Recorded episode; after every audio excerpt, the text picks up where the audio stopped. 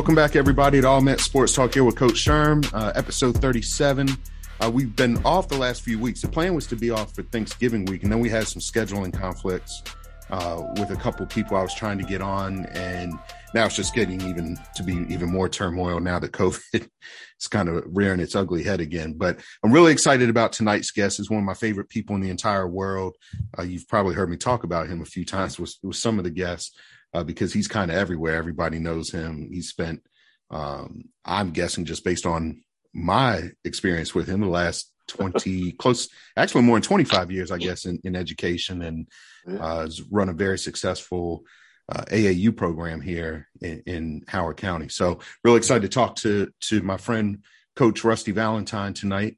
But before we get to that, just want to remind everyone to follow us on social media, on Facebook and Instagram. You can find us, just search All Met Sports Talk. On Twitter, the handle is @AllMetTalk, and email, send some email questions and let me know your thoughts, allmetsportstalk@gmail.com. Also want to thank Coach Butch McAdams. I've been on his radio show now twice. He runs a great show. It's a really great show down in D.C. I was on again this past Sunday talking basketball. It's WOL, and that's, I think, 1450 AM and 95.9 FM. So it's from 11 AM to 1 PM every Sunday. Coach Valentine, how you doing today, sir? I'm doing good, Sherman. How you doing? Good. Doing great. I want to get your thoughts on some high school basketball here in the state. But before I do that, I need to give you your flowers. And you know I always do this every time, at least once a year. But and you're far too humble to accept it, but you're going to hear it anyway.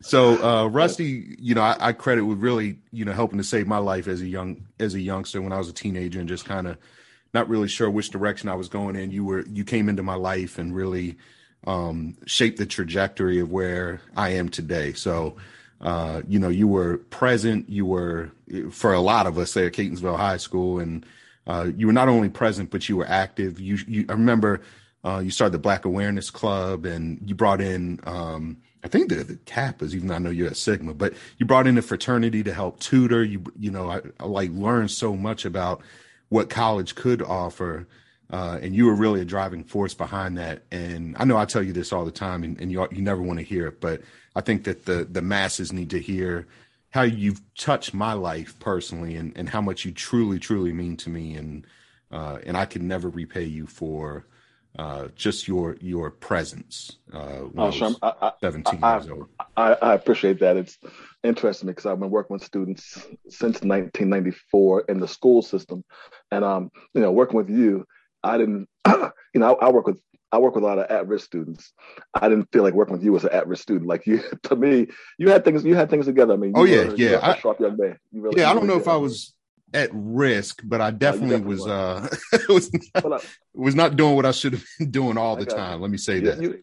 I got you. You had your curiosities and things like that, but you were, I mean, it doesn't surprise me at all to see you where you are right now. Put it that way. I never had any doubt. Yeah. So, young man, now just to correct one thing, I'm a Sigma. I definitely did not bring the Kappas in, but I brought in some people from, I think it was the Black Student Union, who came in to try to get them to mentor you guys for a little bit. And it didn't work out the way I wanted to that year. I remember that, but I really listened to you guys more than I listened to them. And they came in a few times, but the reality is you guys had a different focus, and you know, that wasn't the best match at that point in time, but what we were able to do after that was great. So my first year in education, 94, 95, was actually your senior year. So when I met you were a senior. I was. And that is still, it's my 28th year right now. That is still the most memorable year of my career. Wow. Out of 28 years, that's still the most memorable year of my career, that first year. So I appreciate all you guys, man. There's so many of you guys and girls from that class of 95. And also, up through the class of 98, because some of those kids who were freshmen, sophomores, and juniors, I got really close with them also, and I'm in touch with so many of those students till today. So my brother Sean awesome. Being one of them, because he was, most definitely. Yeah, most definitely. And we're going to talk a little bit more about that, because I want to talk about how you got into that and everything. But first, your nephew, you know, gave us the blues a couple of weeks ago, but your nephew is playing for Mount St. Joe. And I just want to check this out. Max Preps. This is last week. There's been a couple games that have taken place over the last week. But last week, the top 25 came out, and St. Francis out of Baltimore is number 9. DeMatha was number 13. Gonzaga out of D.C., who's in the WCAC with DeMatha, was ranked 18th. Paul VI, who's also in the WCAC, was ranked 19th.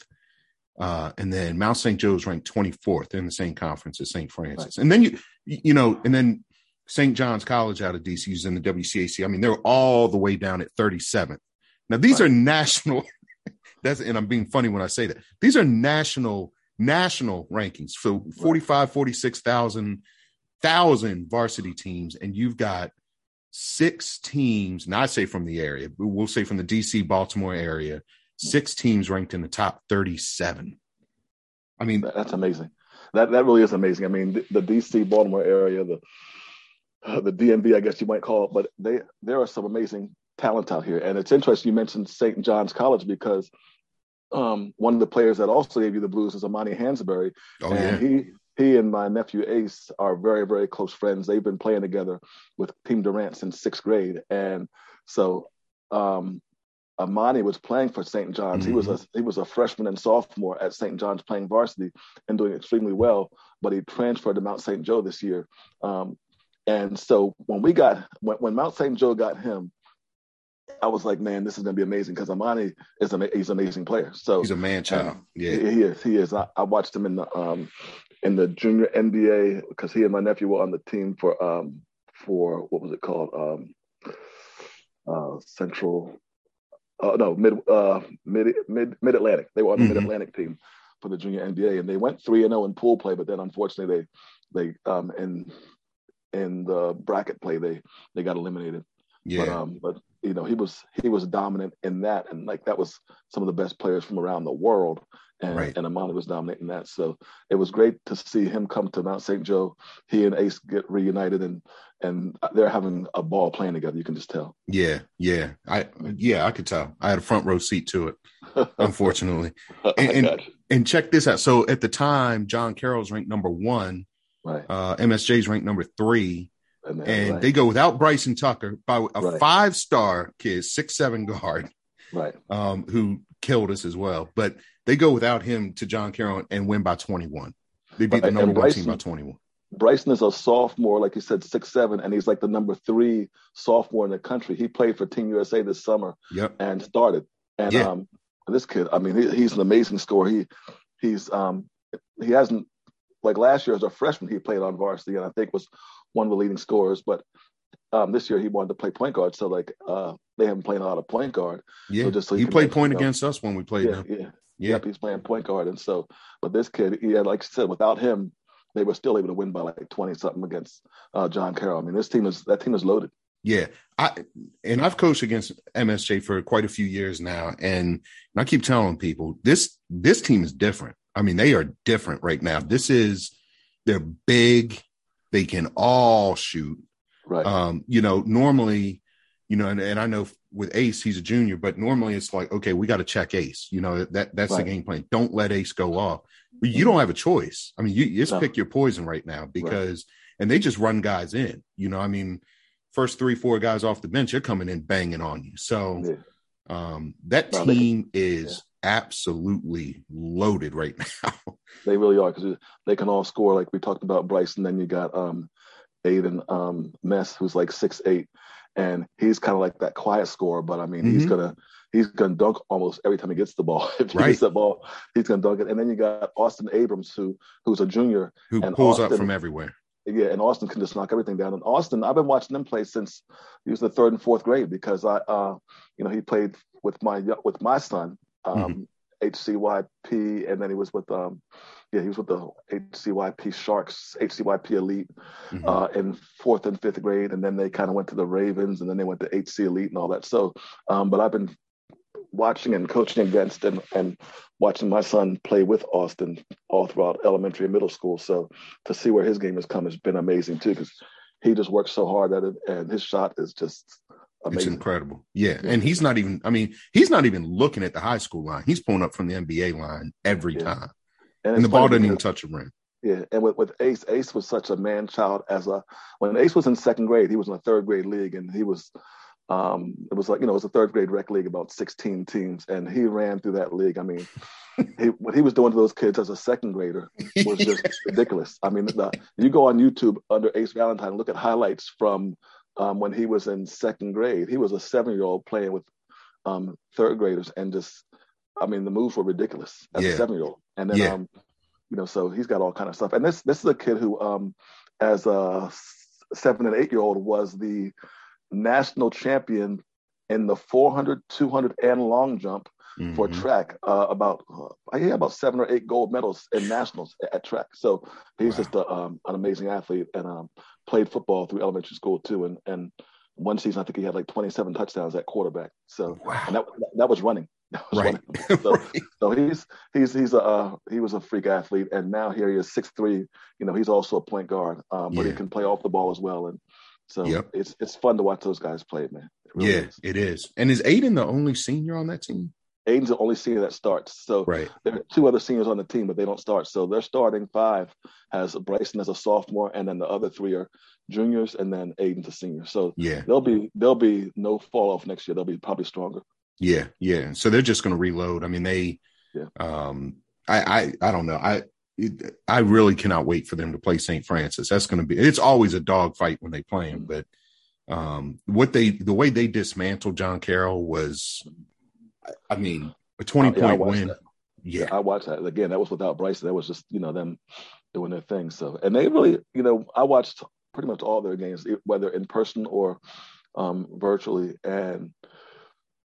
You know, for most of the games, they really hadn't put it all together yet. I think against you all, they put it together well. But there were some games where they won, like, for example, they played Loyola, and it was close. Like, at halftime, it was like a 6-point game or something like that, and then they ended up winning by like 35. Right. But, I mean, it looked like it was going to be a barn burner early on for the first 2 quarters, and then it was just they just clamped down on defense and opened up. But they looked a little sloppy at times, but once they put it together, it was a problem. Yeah, they're fun to watch. So if you're in the area, definitely get out to see them. Obviously, I just spit off those schools. Everyone knows DeMatha. Gonzaga is always good. Paul VI, you know, their last 2 point guards are now starting together at Duke. So lots of good talent out there. COVID's hitting. You know, Howard County just shut down. They've shut all sports and extracurricular activities down until at least January 15th. I know that your son is playing in his senior year now, right? Or junior? Junior year. Okay, that's right. So, you know, yeah, that hurt me to my heart, man, because it's like, well, the last I heard it was January 7th. So if you say 15th, so it's closed. Everything's shut down to the 15th. They're going to reevaluate on the 7th for what they'll do post 15th. Gotcha. Okay. Gotcha. So yeah, it's interesting, man, because with them missing last year, you know, my son played as a freshman. Everything was fine that year because COVID hit right at the end of his freshman season, and then he was going to play varsity as a sophomore. So I was excited about that, and then that season got canceled. And then this season, I was just telling people last week, I'm like, man, I've never been so excited for a season in my life because we missed a year already. These guys, there was 6 players on Long Reach's varsity that play for my Blazers team. So I'm so excited to watch these guys play, to see what they do. I helped actually coach the fall team that they had. This fall, there was a league at Oakland Mills, so we played through September and October and into the early part of November. So, you know, I just couldn't wait to go to the games. I mean, I'd go to work just thinking, I can't wait for the game. And I went to pick up my son from practice on Monday. When I pick him up, like 4 kids jump in my car every time. Like they just jump in my car, and they're all like my sons. So these are kids that play for the Blazers and play for Long Reach, and I take them all home because they all live very close to me.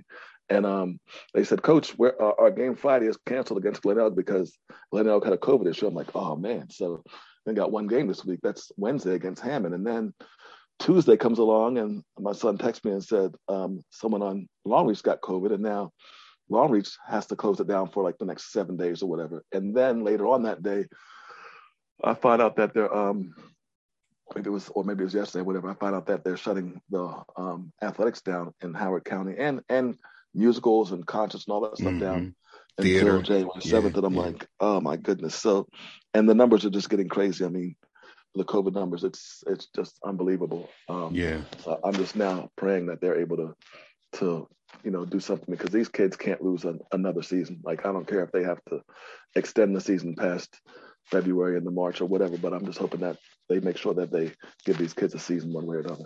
Yeah, and I think that what really bothered me last year, I am second guessing decisions. That's fine, but for Howard County at least, they made it happen for. They let the fall and spring seasons have a condensed season, but not the winter season. So none of the winter sports got to play last year. Well, that was the entire state. Yeah, that was that, and I remember I kind of knew that was coming because, I talked to my athletic director all the time, and what had happened initially was that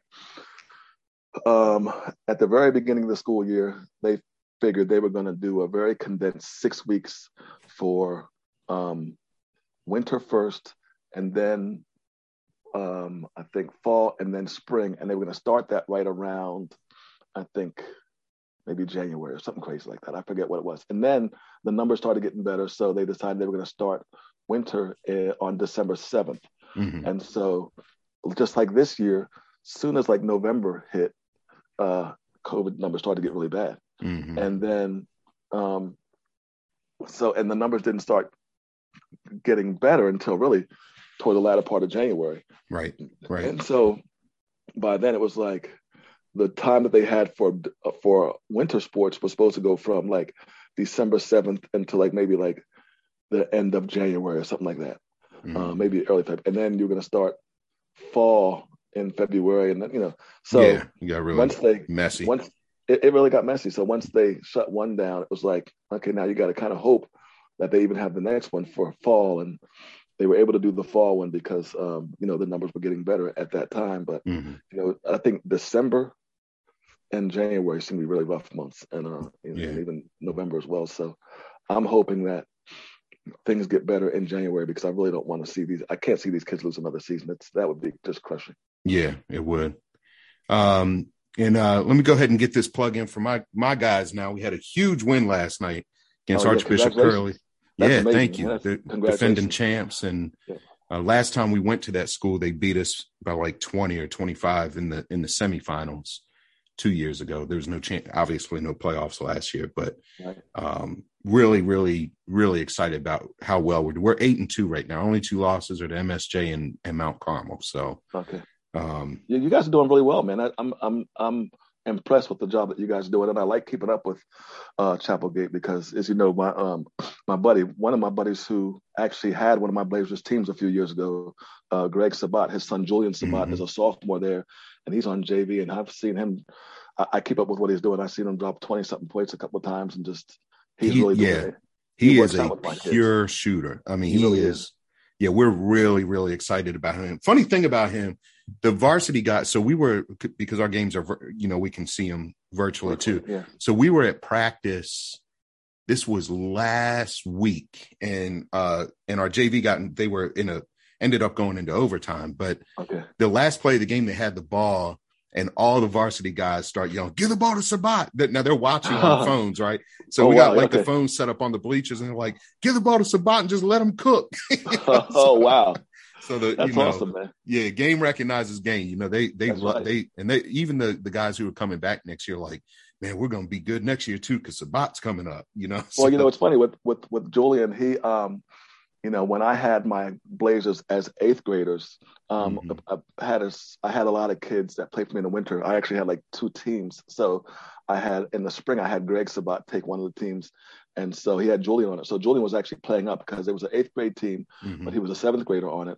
And so after that, even when my guys were in ninth grade and Julian was in eighth, and then when my guys were in 10th grade and Julian was in ninth, like whenever I have workouts and practices, Julian comes with us. So mm-hmm. he practices with my guys. So he's always practicing with the Blazers who are 1 year older than him, and they give him a workout. I mean, they really, they don't look at him as being younger. So they're going to mm-hmm. try to give him the blues. And he's got to really play hard against them. And we've played against his teams a few times because, like I said, he's played up.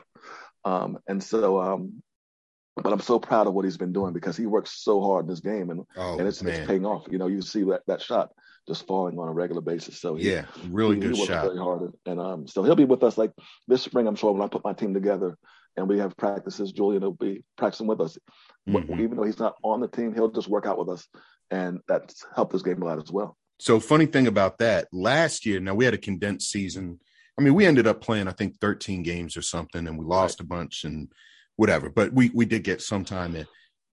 He came to every single varsity practice last year. Did not miss a practice. So if JV practiced as well. Yeah. And if JV practiced before us, he would, you know, practice with them and then practice with varsity. He did not miss a practice for varsity. He's what you call a gym rat, and it's even past the gym because he's got a driveway that's, you know, got a little basketball design on it that his father put there. And he's always like, he's out there in the rain. He's just constantly working on his game. So as a kid who loves the game, you know, I love to see kids who really love the game and see it pay off for them. So, you know, it's good. Yeah. I'm really excited about him and his future. I mean, he's just he's a great student as well. So, it comes from good parents, man. I actually, you know, I DJ'd their wedding way back in like 01 or 02, whatever year it was. So I've known Greg since the 90s. Yeah. And I actually asked him that. We were on a bus ride out to because Greg actually helps film our game. So we were playing a tournament out in Hagerstown, and I said, how did Rusty end up being your DJ? So he told me the story, but it was pretty funny. I was like, man, it is such a small world, but it is. He had a roommate in the probably mid-90s or so that was a good friend of mine, actually my frat brother. Mm-hmm. And so when I met him through him, you know. Okay. Yeah. So that was small world. It is. It really is. Yeah. So we our game tomorrow, or by the time you're hearing this, is Friday, is canceled against Friends. With that one had to get postponed, but we are playing at Catonsville. It's the first time I've been back in Catonsville's gym in close to 25 years. So I'm really excited about that. Hopefully that game will go off on Saturday.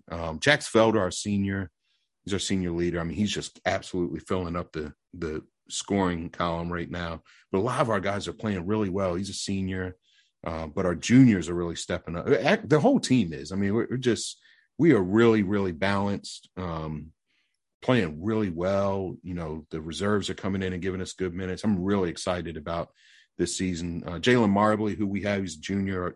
He kind of runs our show as our point guard, averaging almost a triple-double right now as a point guard. So, oh, wow. Well, you know, it's interesting because Greg came to Cameron's first game, which was against Howard. Long Reach beat Howard last Wednesday. It was the 8th.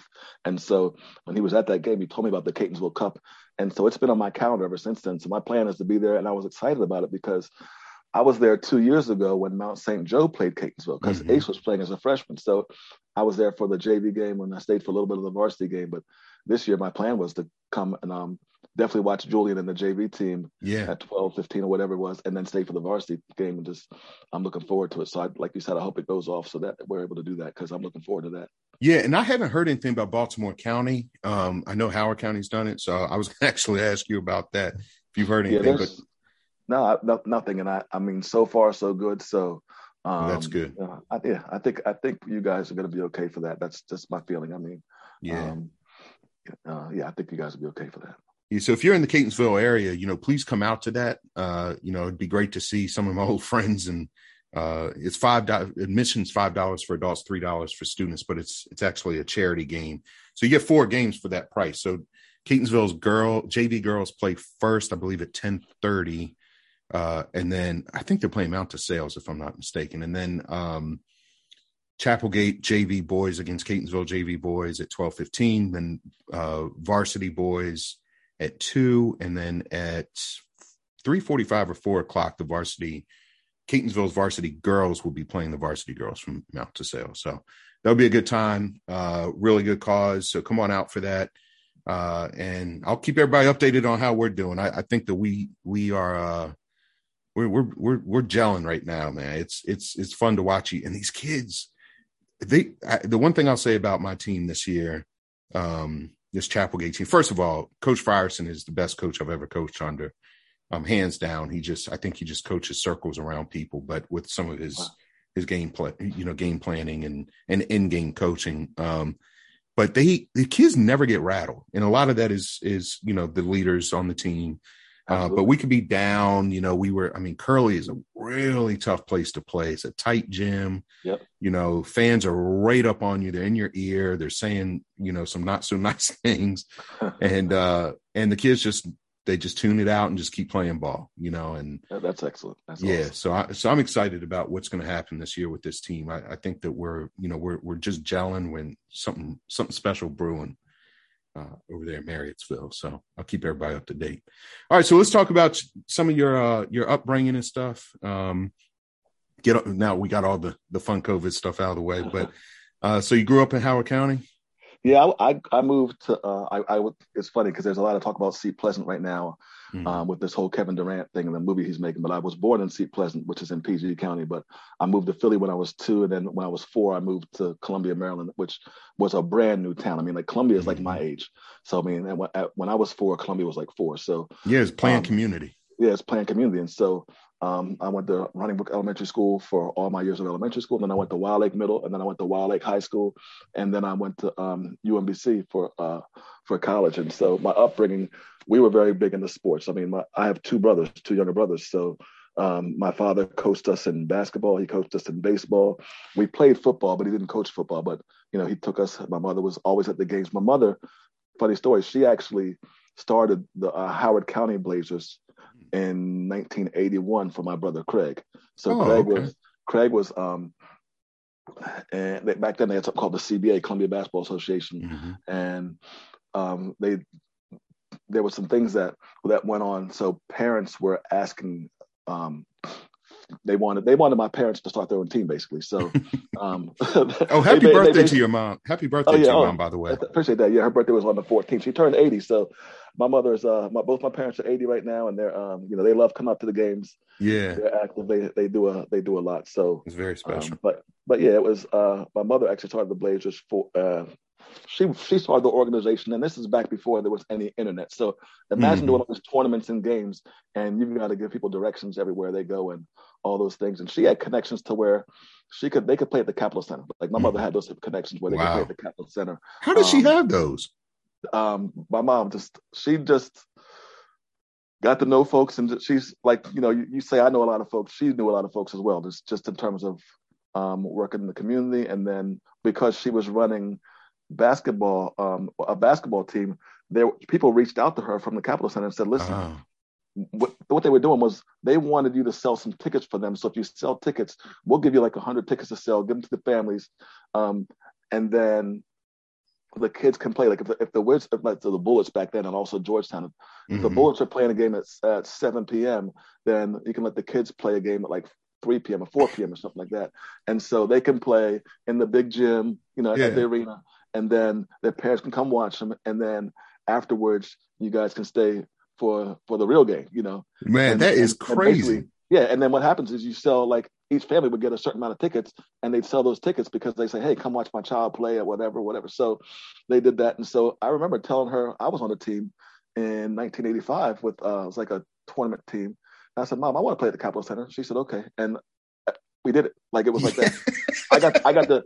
I picked who we were going to play against, and we picked the referees. Like that's how we hooked it up. So she had those type of connections. So she started the Howard County Blazers, and they went from 5th grade to 8th grade, and then they all went to high school. So my brother was on there, and there was a bunch of talented kids. I mean, they were really good. They were all over the place. And then it was gone. And then my sister-in-law. Did it stop then once they all graduated? Yeah, once they got to 9th grade, it stopped. Okay. Like they didn't have a high school team. They didn't have like an AAU team or whatever. Gotcha. When they went to high school, they just all went their separate ways. Yeah. But they're still like a family. So there was, they've had reunions like 10 years ago, whatever. So, those are still like my mother looks at them all as like her sons, and my father too, because while she put the organization together, my father coached them. Okay. And they were good to the point where they'd have 11 kids on the team. And sometimes there was a conflict where they had two games at once, and he'd send 5 to one game, and then he'd take 5 to another game. So his assistant coach would do one. And then what's funny is that they'd win one game, and then they'd be winning another game. And at like third quarter, the rest of the kids would show up, and this other team's looking at like, oh my God, like we're already getting beat by 5 guys, and now 6 more show up. So it was, it was some fun times back then, man. And so, and then that stopped in 85, and then in around 2011 or 12, my sister-in-law, which is Craig's wife, mm-hmm. Casey Valentine. She started the Lady Blazers, and that team with Tory Valentine. I wanted to bring Tory up. Yep. And she started with Tory Valentine, my niece, but also the Swan twins, which is Lyric and Jalen Swan, mm-hmm. and then also Kalani Corcoran, who was Rhonda Bates' daughter. So Rhonda Bates was a player at Wild Lake who came out in '86, and she went to Temple and played basketball, and then she played overseas professionally in Australia. And then Karen Swan played for UMBC, and then my sister-in-law Casey played for Georgetown. Casey got to Georgetown in '94 when Iverson got there, so they were both freshman point guards coming in starting as freshmen. So wow. She was there with Iverson, and she was the DC Metro Player of the Year when she was a senior in high school. So you're talking about, my brother who played for Towson University when they went to the NCAA tournament twice. He graduated in '89 from Wild Lake. So he's still the 7th all-time leading scorer in Howard County and the number 1 all-time leading scorer at Wild Lake. So Ace and Tory come from some serious basketball. Good stop. Yeah, they got good stop. Yeah. So Tory, what's interesting about Tory, because she was Miss Basketball in Howard County. And I mean, she was everything, right. And then, but she's running on a track scholarship at Towson, right? Correct. So when she was a junior, she was her junior year, she was the Howard County Track Athlete of the Year as a junior.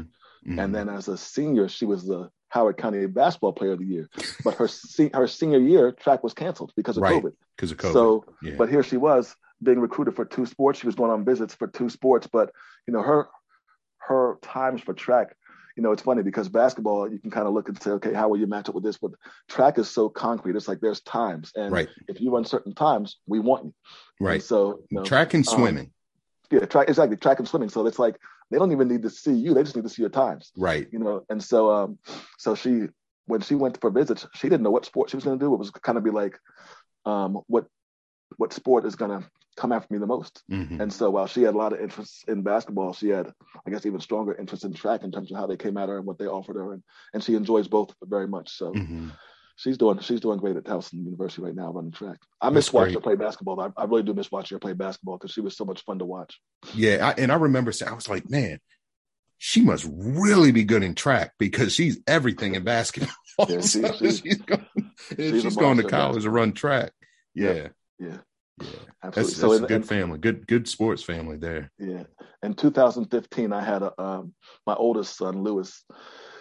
He was going to the 7th grade, and it's funny because I had rec kids. I was coaching rec basketball, and I took they have the Friday night HYBA league. So in that spring of 2015, I had these 6th graders, and I put them on a HYBA team, and they were dominating the league.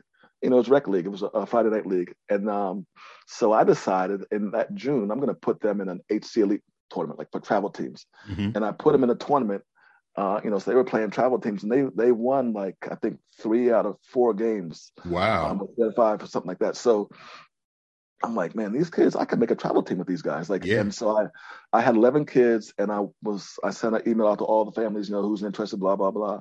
And some of them were actually, like, they were football players. Like Aaron Turner, who plays for UConn right now, he plays football, and he played football for Gonzaga.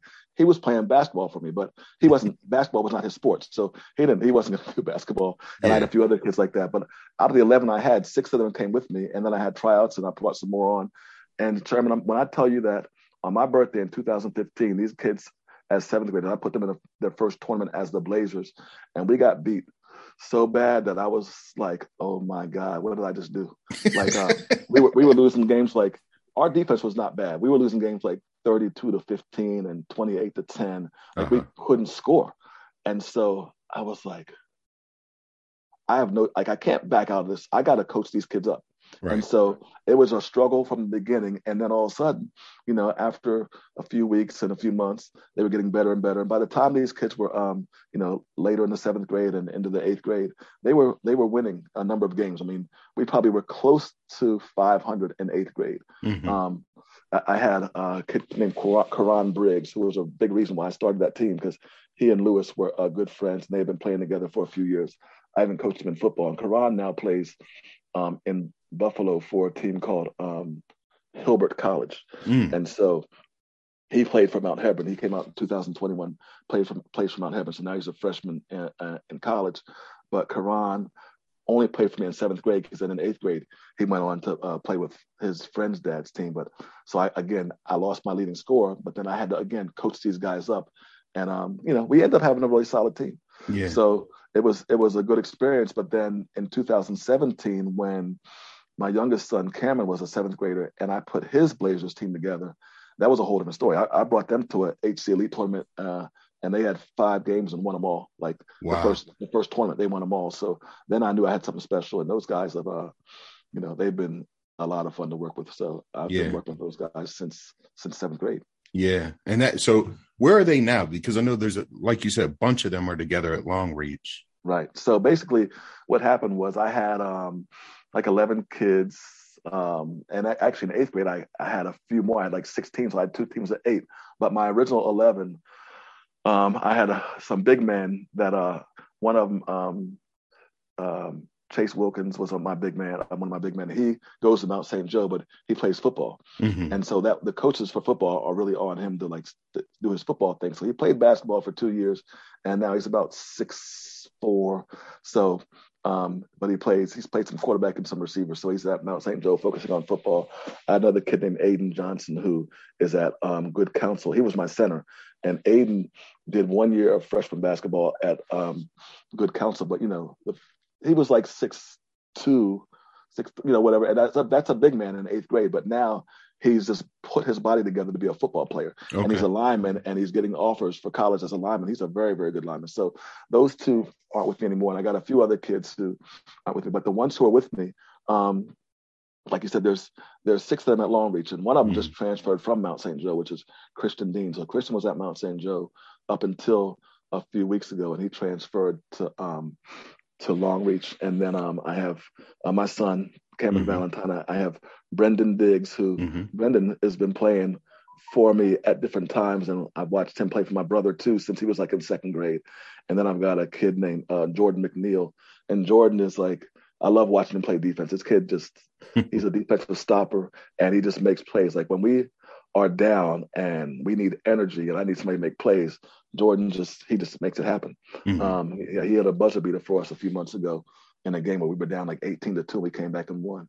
Wow. And then I've got a young man named Mike Reed, and Mike Reed he's being recruited for football right now, but he's been playing basketball nonstop, and so he's been playing for me as well. And when Mike first came to me as a seventh grader, he was a little guard, and now he really plays more like a 3 and 4, just because he's not that tall, probably about 6'1", maybe, if that, but he just plays big, and he's strong, and can shoot the ball, and just does, and is a very, very good defender. And then I've got a young man named CJ Itolu, and CJ is a guard who can he can play point guard, he can play off guard, and this kid, he's I can throw back to Andrew Toney from the Sixers back in the day, where you can put him with your second unit and just let him do his thing, and he'll go get points for you. Or you put him with your starters because he's good enough to be that starter. So it's, he can do whatever. So he's just, he does a lot offensively. My son's played point guard since he was a fourth grader for travel teams. And so he's really he has a very, very good head for the game. Pass the ball extremely well. He can shoot the ball and really run the offense. So when you watch Long Reach play, they don't take him out very often. They just don't. So he's a very good player. Yeah, they want the ball in his hands a lot. So, and then Christian Dean, I mentioned. Christian joined me this year in the in March, and that was a surprise because Christian has been playing for HC Elite for years, and with COVID, everything shut down, and so then I put together a team to play in a rhythm dribble league that was being held in Anne Arundel County that started last February. It went through May. And so I had 2 kids, Kristen Dean and Aiden Adamitis, who were both at Mount St. Joe. They both played with Ace their freshman year, and they both played for Mount St. Joe as sophomores, and they both played for HC Elite. But when I put this team together, and I'm not sure if HC Elite was doing anything at the time, they went ahead and joined me. So for me to add those 2, especially since I no longer had Chase and Aiden anymore, Aiden Johnson, so I didn't have these big men. So for me to add those 2, it was a total gift. And then I had two other kids there. So I'm sorry, Aiden Adamitis right now is at Howard High School, so he's there. Then I got a kid who's 6'6" named Peter Hagen. You've seen my big man because you saw him in my outdoor league. And Peter is also at Howard High School. So I remember seeing because we had played them in a summer, right, in the outdoor summer league. In our fall league. Summer league. They played in our summer league as well. Oh yeah. For Howard High School did. Okay, gotcha. Yeah, so I know exactly. He played for my Blazers when we played Chapel Gate a few times this summer or whatever it was, spring summer. And so you've got Pete. So I got two at Howard right now, and then I've got a young man named Connor Morgan, who's a guard, and he plays for Marriott's Ridge. And Connor's just a lot of heart, man. This little guy started playing for me in 8th grade. And then he also played for Greg's team in 8th grade. Mm-hmm. And then he came back and wanted to play with my team again in 10th grade when we put that team together. And and I put him on the team, and he was so much fun to coach. And then I had another young man by the name of Michael Pearson who goes to Centennial. And so I believe he's playing for Centennial, but I have not been in touch with him since the season started. So I got to kind of figure that out too. But Michael's a kid who worked out with us a lot over the past 2 years. So we went ahead. I knew what his game was like. So I went ahead and put him on my team. Yeah. Wow. That's a lot of fun. It is a lot of fun. And when Long Reach played Howard last week, it was 6 Blazers on Long Reach and 2 on Howard. So basically of my 10 kids, 8 of them were in that game. So the excitement for me was just, I couldn't contain myself almost. Sure. It was a lot of fun to see that. Yeah. Now, are you going to, once Cam graduates, are you going to keep it going, or is it going to be kind of what your mom did back in the day? Yeah, I'll probably do more like what she did, although I may, it would be fun to start kids at a young age, like a 3rd or 4th grade travel team, because when they start that young and you develop them from there, you can do so much with them. But I don't know that I'm going to have or want to commit that type of time like that. Right. But I wouldn't mind. You might have more time to do it. You just I actually probably would. I probably would. But at the same time, I think so much of what I do is, you're spending time with your family, you're with your kids. And I have to decide if I want to do something like that, because it may hit me, it may not. But it's a lot different when it's not, when your kids aren't involved. Because And I think I'd want to probably wait, and then if it hits me, I'll do it. But I may oversee it and maybe have someone run some teams under me or something like that. We'll see. Now I want to ask you too, because you were actually one of my track coaches in high school. Yeah, I coached. So Sherman, I've I gotta look at my phone here to see how many teams it's been. I keep track, but I have been a coach for I think like 66 different seasons in my career. And my first season was indoor track at Catonsville High School in 94-95. Yeah. And then after that, I took over the head coach position for the track team, and I did 7 years of track and field. I did 5 years of indoor track, and I coached the golf team for 4 years. You did? So I coached, I had like 25 kids on my golf team. Like, I coached the golf team from 97 to 2000. So 97, I coached for 4 years. I took over for my buddy Billy Nelson, so I coached the golf team for 4 years. So wow, I never knew that. Yep, I did that, and then I have a nephew who was born in 1992, and he was in a single parent situation, so I kind of played the role of his father in a sense. And when he was in 5th grade through 8th grade, I put him in the Columbia Basketball Association, and I coached him for 4 years. Wow. So went and picked him up and things like that. So I did that. And then when my sons started playing sports, it was football, flag football, tackle football, basketball, all that stuff. Wow. So it's been a lot. Yeah. That's a lot of fun to hear about. So let's talk about your education career too. And then we'll get you out of here. Because you've, as you said, what, 20, you said 20. This is my 28th year right now. 28th year. That lets you know how old you are. I know, right? Yeah, it's my 28th year. I don't need any reminders. No, I got you. Hey, believe me. So what did you major at UMBC? You know, it's funny. I started off majoring in information systems management, and that was not working for me, and it was a bad choice. So I ended up switching to African American studies, and okay. I enjoyed that. Like I took some classes in that just for the fun of it, and then I realized how much I enjoyed it. So I majored in African American studies and graduated in '91, and actually worked for the Baltimore Urban League for a year, and then I was a juvenile counselor. And then I went across town to East Baltimore, and I worked out at Shadrona Douglas College right by Dunbar for two years as a juvenile counselor. And I got married in '94 August, and one of my best friends had he was my age. We graduated together from high school and college, roommates and everything. And he was, when we graduated from college in '91, he went to education in Baltimore County. I went to work for the agencies, and by '94, they were making him an assistant principal at Woodlawn High School. We were 26 years old. So I was like, hey, man, get me a job. You know, I just said it kind of fun, jokingly, when I was about to go for my honeymoon. And when I got back from my honeymoon, he said, you got an interview on Tuesday at Catonsville High School. You're going to meet with a guy named Don Moeller. And when I walk in, it's Don Moeller, Jay Tanner, and Paul Muller. Interviewed with them. They gave me the job on the spot and said, can you start tonight? I said, yes. They said, we have freshman orientation. And the rest was history. That was it. I had no education background, Sherman. I just went in.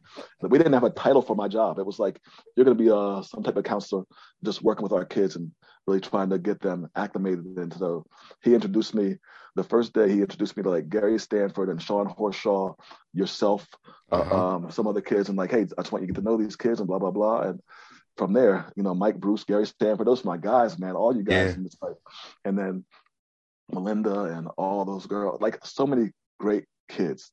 And I had a ball that year. I had an absolute ball. So I thought every year would be like that. And then the next year, Don Moeller left and Rob Tomback came in. And it was different, but it was still the same. But my class of 95 was gone. So it's like a new feel to it. But that's how I got into education. And I still was not an education person, but eventually I went to Bowie State in the evenings and got my master's in counseling. And then I went to Towson University and got my certificate in administration and things like that. So by 2001, I was an assistant principal. Wow. And that's when I went to Parkville at that time. Right. And then you spent a lot of time. Oh, and shout out to Don Moeller too. He's the best. He has been a godsend in my life, because not only did he hire me then, but when it was time for me to when I was ready to become an assistant principal, the first thing I did was I called him and told him, I said, listen, I did all my things I had to do to get certified and blah, blah, blah. He said, I'll see what I can do for you, but I'm not sure. And I went to a golf tournament with a bunch of Baltimore County folks probably a week or so later. And Don basically was out there. He said, Rusty, as soon as you hit your ball, hop on my golf cart. And I hopped in his cart, and he took me around a tree and introduced me to the principal of Parkville High School. And he said to the principal, Kevin Harahan, he said, hey, man, this is the guy you want right here. Trust me. And it was kind of like that. And his word was so strong that was pretty much my interview almost. Like, I mean, I still had to sit down with Kevin and talk to him and things like that. But once Don put his name on me, I didn't really have to do anything. I just show up and just be myself. So Don has been amazing to me. I love that guy. So, you know, and I was an assistant principal at Parkville for 13 years up until 2014 when they moved me to Franklin. Yeah. So how did you end up at so was that a move you wanted to make to Franklin? How did that work out? Usually they don't usually keep administrators at one school real long. I mean, sometimes they do. For me to be at Parkville for 13 years was a long time, but you get different bosses who come in throughout the year. So, you know, the superintendents, the area superintendents, the executive directors, and sometimes they want to make shifts. So in this particular year, they decided they were going to take four assistant principals and rotate them. They were going to take me from Parkville to Franklin, take a woman from Franklin to Newtown, take a guy from Newtown to Delaney, and take a guy from Delaney to Parkville. So they just basically rotated us.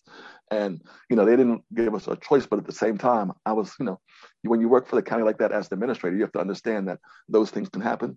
And they, you know, I was fine with it. I was absolutely fine with it. And it's been good for me. So I enjoyed Parkville immensely, but I've also enjoyed Franklin a whole lot as well. So, you know, you need change at some point, sometimes. And the drive is a little bit better too. Not a whole lot better, but it's a little better. I don't go through the tunnel. So, yeah. Oh, well, that's definitely better. That's better. Yeah. And then I had your guy on, well, I guess Mark it was, what's that? Well, you talking about Mark Agent? Yeah. So had your guy on a couple months ago. I got so many responses about that interview that that so many people thought that was one of their favorite interviews.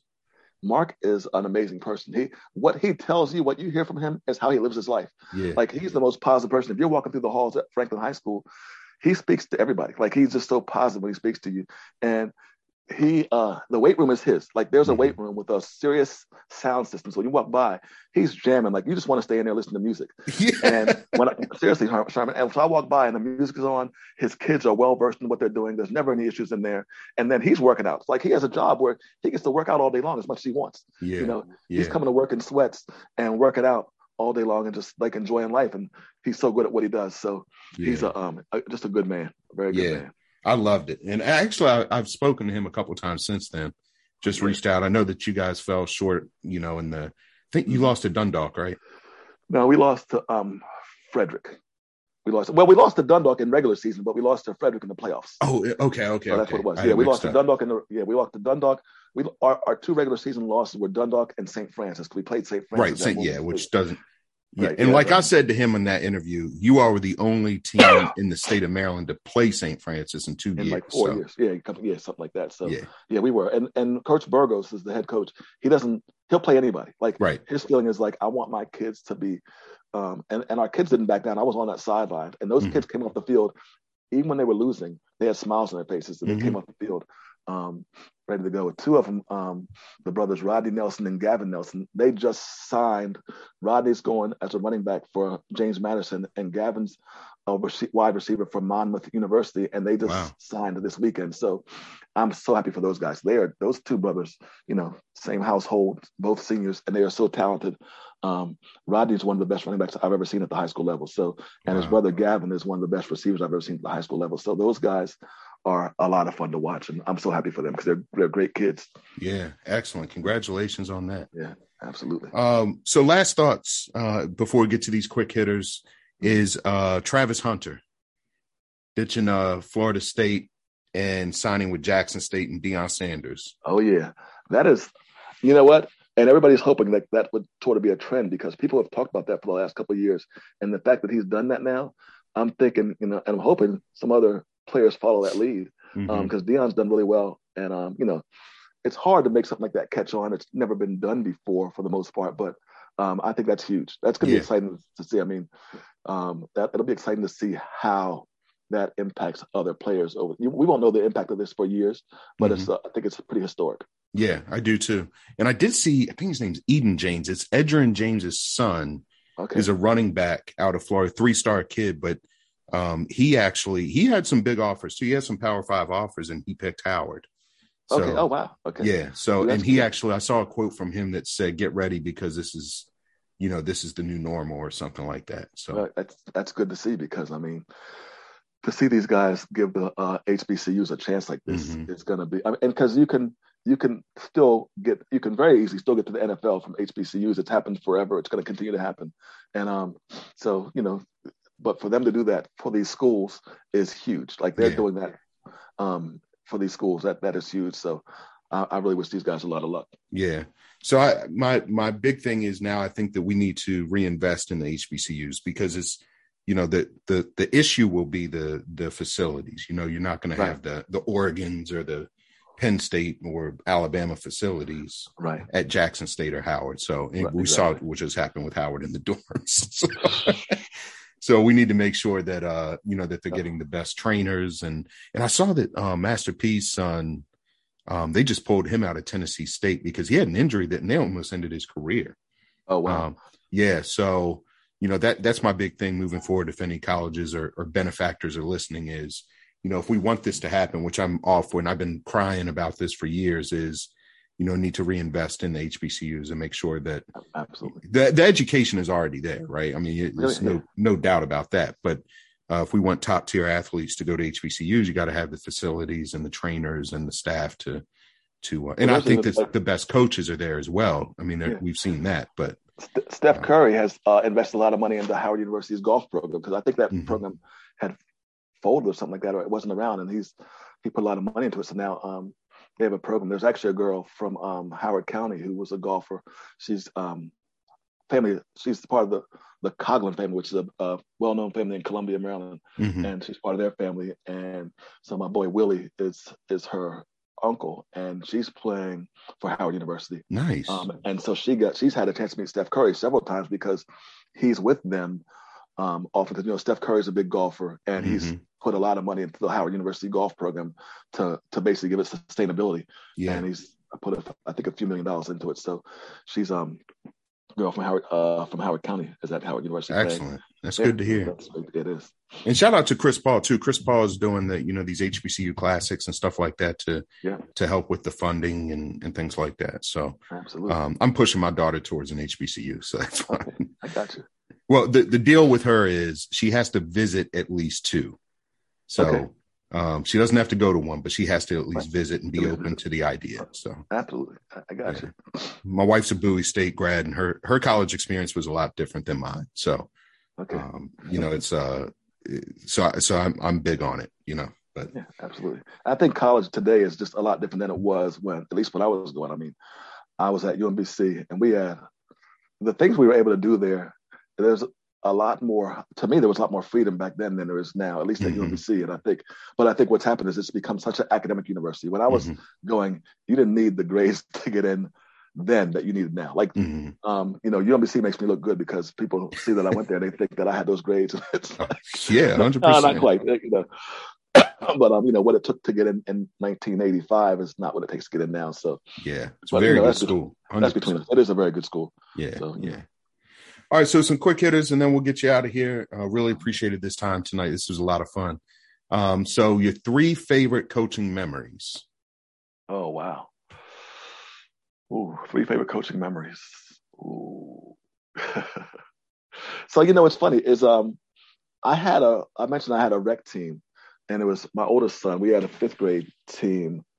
There were 18 teams in the league, and I had 8 kids on that team, and we just ran through that league. We won the regular season, and then we won the tournament at the end of the year. And I had a press that just changed the game every game. And, it's like I felt like I was in control of, even when we were losing by 10, I felt like I was in control of the game because I knew in the fourth quarter when I put in this press with my 5 best players, mm-hmm. we were going to do our thing because in that league, every kid had to play 2 quarters. So I put my 5 strongest kids in the fourth quarter every time. So even if we were down by 8 or 10, we'd end up outscoring you like 20-2 because our press was so effective. So that was a lot of fun. I think with my Blazers, the ones that I have now, these guys, we actually had a tournament this summer down in Upper Marlboro, mm-hmm. and this place was like it was like playing in a jail almost because the wall was out of bounds. It was the floor. You couldn't bring a good ball in there because it would mess up the ball because the floor was so rough. Oh, like wait, was Julian playing on that? Yeah, Julian was in there. Yeah, okay. He was in there. His dad told me about that. Yeah. He was playing in there. So we played his team. We beat his team. We beat this other team, but there was a team from the Eastern Shore called Team Dynasty. Mm-hmm. And so we played them on Saturday, and we lost 43-40 or something like that. And matter of fact, Christian Dean had 24 of my 40 points. Like he went off. But we lost to them by 3 points. And I told my guys, I said, listen, we played Julian's team the first day. We played that team. We lost them. The next day we had to play another team who I knew we could beat because we had beat them a few weeks ago. I said, and that's going to put us in the championship against Team Dynasty again. I said, guys, we're going to beat them tomorrow. I said, that team was good. They were very athletic. They were dunking, all that stuff like that. But I said, we're going to beat them tomorrow. I'm telling y'all. And so my guys came out on Sunday and they played the first game and they played like they were asleep. That team I thought we were going to beat, we struggled to beat them. We looked so bad. And I was like, my guys are not ready for this game. And we got to turn around in an hour and play against Team Dynasty. And we looked terrible. So we won, but we looked bad. Well, I think it's because I didn't prepare them that well for that game. I kind of told them, okay, we're going to beat them, then we're going to play in the championship. Mm-hmm. So you overlooked them. Which I did. I overlooked them, but we still won, but we overlooked them. So, but they were so ready for this Team Dynasty. And so we came out, I think we started off 10-2 against them. Pete Hagan had like 6 points right off the back. He's my big guy, 6'6". And then we played them in zone the first half, and my guys wanted to play man because they knew we played them better man. I said, I'm not going to do man until later because I don't want them to see the man, mm-hmm. you know, until we can, you know, until it's, you know, second half. So second half we played a man, and then it came down. You know, we beat them, I think, by like 3 or 4. Wow. For the championship. And that was just a great win. I mean, you know, we came down there, that team, they were devastated. I mean, I looked at them. I actually felt bad for them. I don't usually feel bad for teams, but they were devastated. They had driven over the bridge from the Eastern Shore on Saturday, and then again on Sunday. They had got there really early in the morning, and they just knew they were going to beat us. And so that was a great memory. And then, you know, and then I've also coached a lot of football as well. And gosh, I don't like my third memory. You know, Sherman, I'm thinking.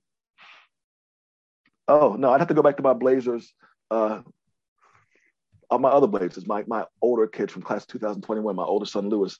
We had, like I told you, we started off rough. And the team called the HCYP Sharks, they owned us for mm-hmm. a year and a half. That eighth grade year, we finally came back and we were beating them.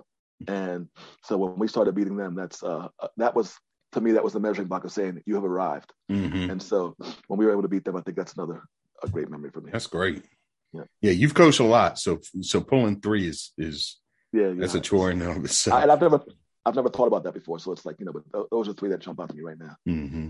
Okay, it was a great ones. NBA, your all time starting five. Of course, Michael Jordan. Thank you.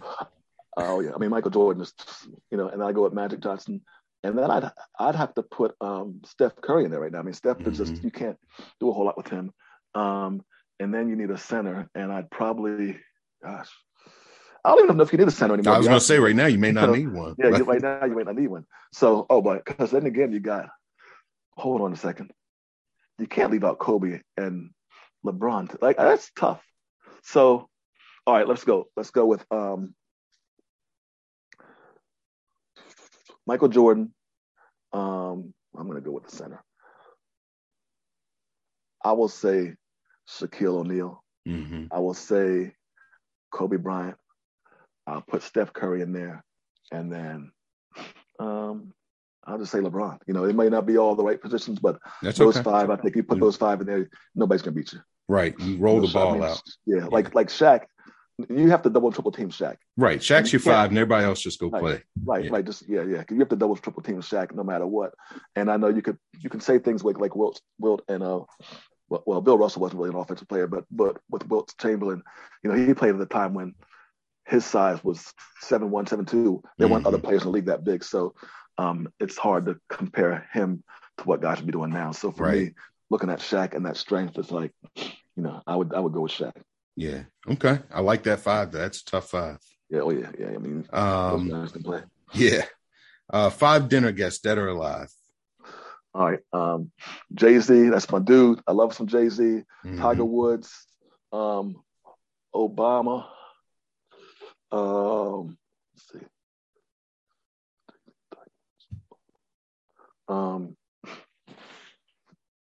Jay-Z. Tiger Woods. Obama. Dr. Martin Luther King Jr.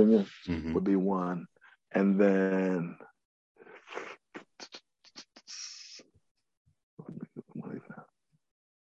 you know, it might be fun to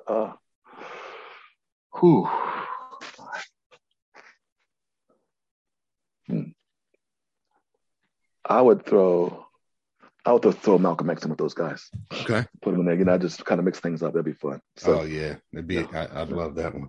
And I'm really excited about Tiger playing with his son Charlie too. Yeah, that's when is that anyway? I don't know. I know it's coming up, but I don't know when it is. But I watched them play last time, and it was fun to watch them. And his son is so serious, man. And I remember watching him. That was a lot of fun. Yeah, his son is going to be a problem. Yeah, he is. He's you know, he is. I mean, but that swing is just. Yep.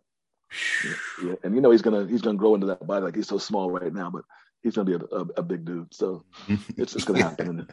And you don't have to be a big dude. That's the thing. No, you don't. Yeah, I mean, I'm not saying he's gonna be big, but he's gonna grow up. Like, he's not gonna be 5'3", 5'4" forever. He's gonna be a grown man, and he's gonna shoot up. So, but he's fun to watch. Yeah. Now, okay, last question, and then I'll let you go.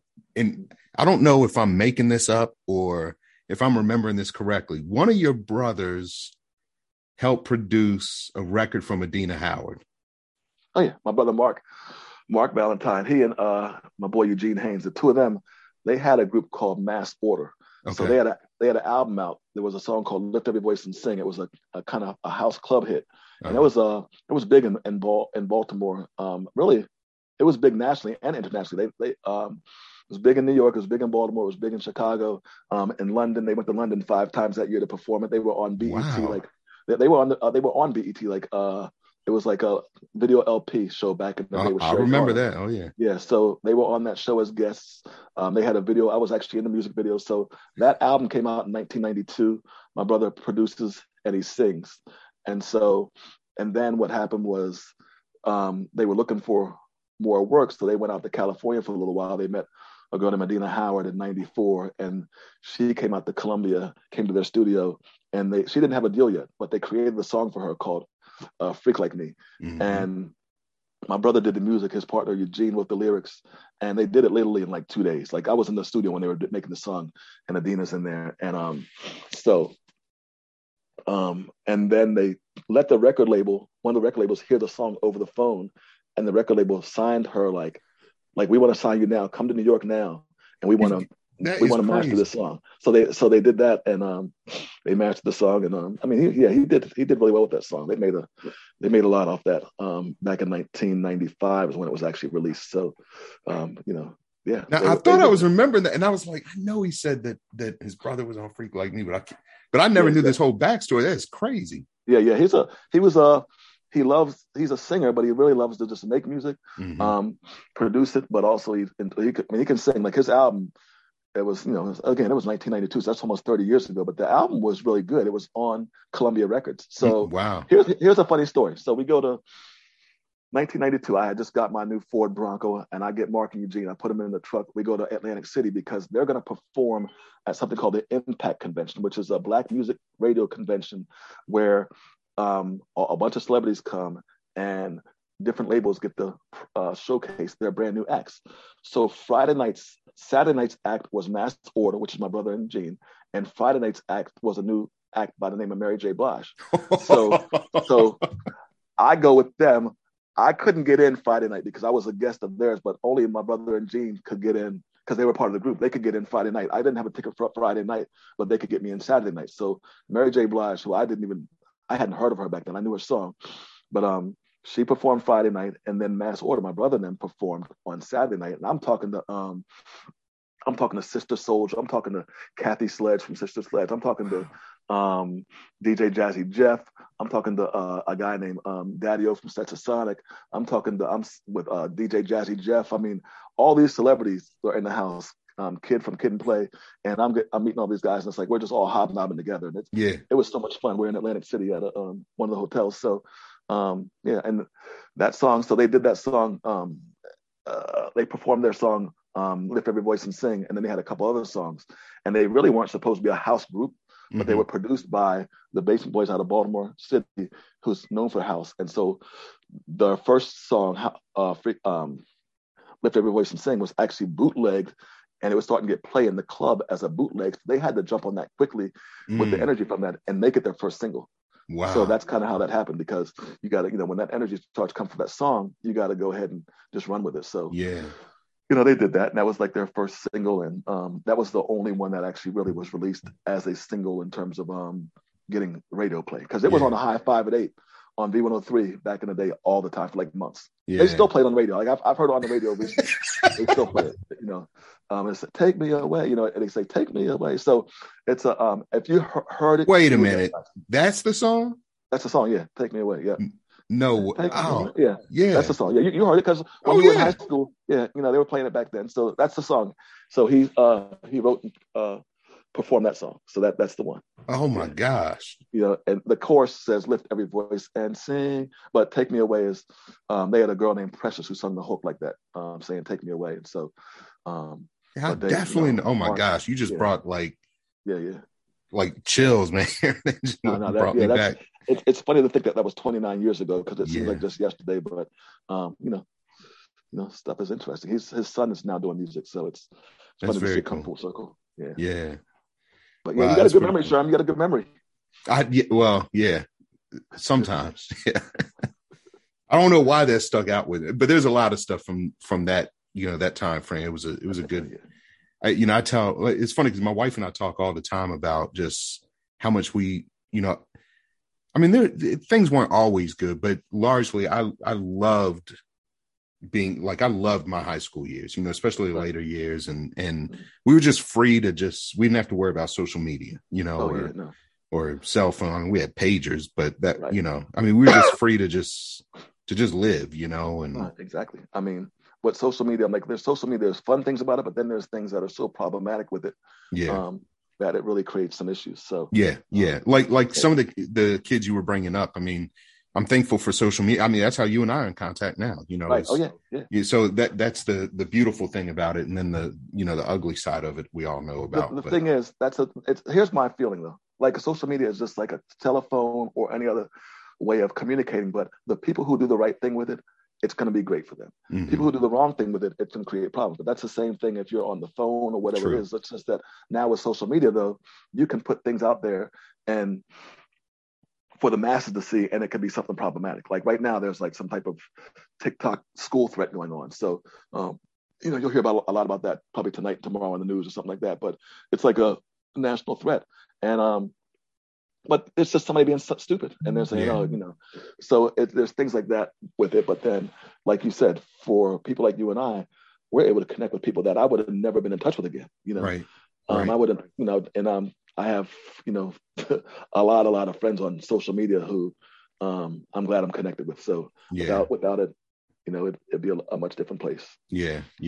I could go down a few rabbit holes, and I feel like you know you and I could talk. I know we could talk for the next few hours, but maybe we'll do a follow up because I want to talk to you more about some of that stuff. But this has been great. This is you know just been very special for me to have you on, and thank you for all your years of service. You know to children. I mean that's a long time that you've devoted, especially with no education experience before that, which I never knew that either. That's funny. Oh yeah.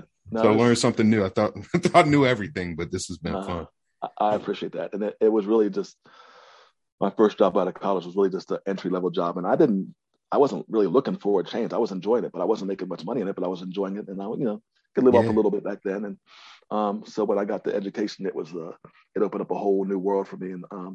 And I, you know, my mother was an educator, so I knew about education, but I didn't think that was the way I wanted to go. So it's sometimes I sit at cafeteria duty, I'm standing there with looking at all these kids and saying, how did I end up here? Like, I just say, how did I end up here? I can't, like 30 years ago or 40 years ago, I can't imagine that I would have been here, standing here with a bunch of kids in the high school. So it's kind of surreal, but it's been a lot of fun. And it's something that I, you know, I don't do it thinking, oh, I'm trying to give back. I do it because I have fun with it. I enjoy it. So, you know, and you know, ultimately you're giving back. So, well, you'll never work a day in your life if you love what you're doing. So exactly. Yeah. And forgot to mention this, but shout out to my guy, Preston Suggs, as always. Find him on Instagram, speaking of social media, at King P Suggs. So he does the music for me, produces the music, and he's going to really enjoy that story, by the way, about you, bro. He loves music. He's really, really talented. So, and he does this for free for me, you know, that's awesome. With the music, good friend of mine, and very, very talented music producer as well. So, so thanks again, Rusty. Oh, go ahead, Sherman. I appreciate it, man.